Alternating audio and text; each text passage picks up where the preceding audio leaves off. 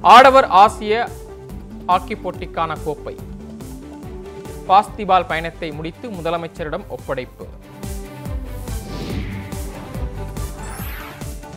குடியரசுத் தலைவருடன் இந்தியா கூட்டணியின் எம்பிக்கள் சந்திப்பு. மணிப்பூருக்கு நேரில் சென்று ஆய்வு செய்த நிலையில் விளக்கம். பிரதமர் மோடி மணிப்பூருக்கு நேரில் சென்று ஆய்வு செய்ய கோரிக்கை. குடியரசுத் தலைவர் பரிசீலிப்பதாக தெரிவித்ததாக திருமாவளவன் பேட்டி.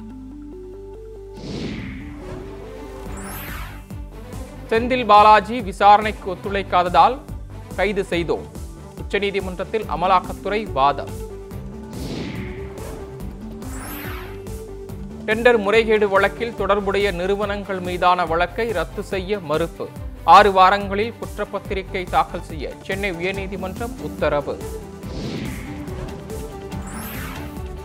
ஆடிப்பெருக்கை முன்னிட்டு சந்தைகளில் பூக்களின் விலை உயர்வு.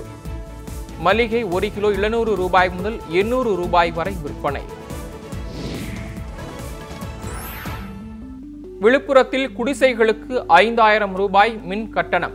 நியூஸ் செவன் தமிழ் செய்தி எதிரொலியாக மின்வாரிய ஊழியர்கள் வீடு வீடாக ஆய்வு.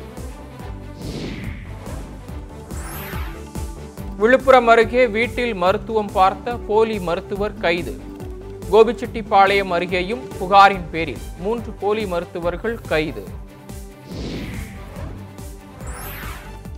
கேரளாவில் மரம் அறுக்கும்போது வேடிக்கை பார்த்தவர்கள் மீது விழுந்து விபத்து.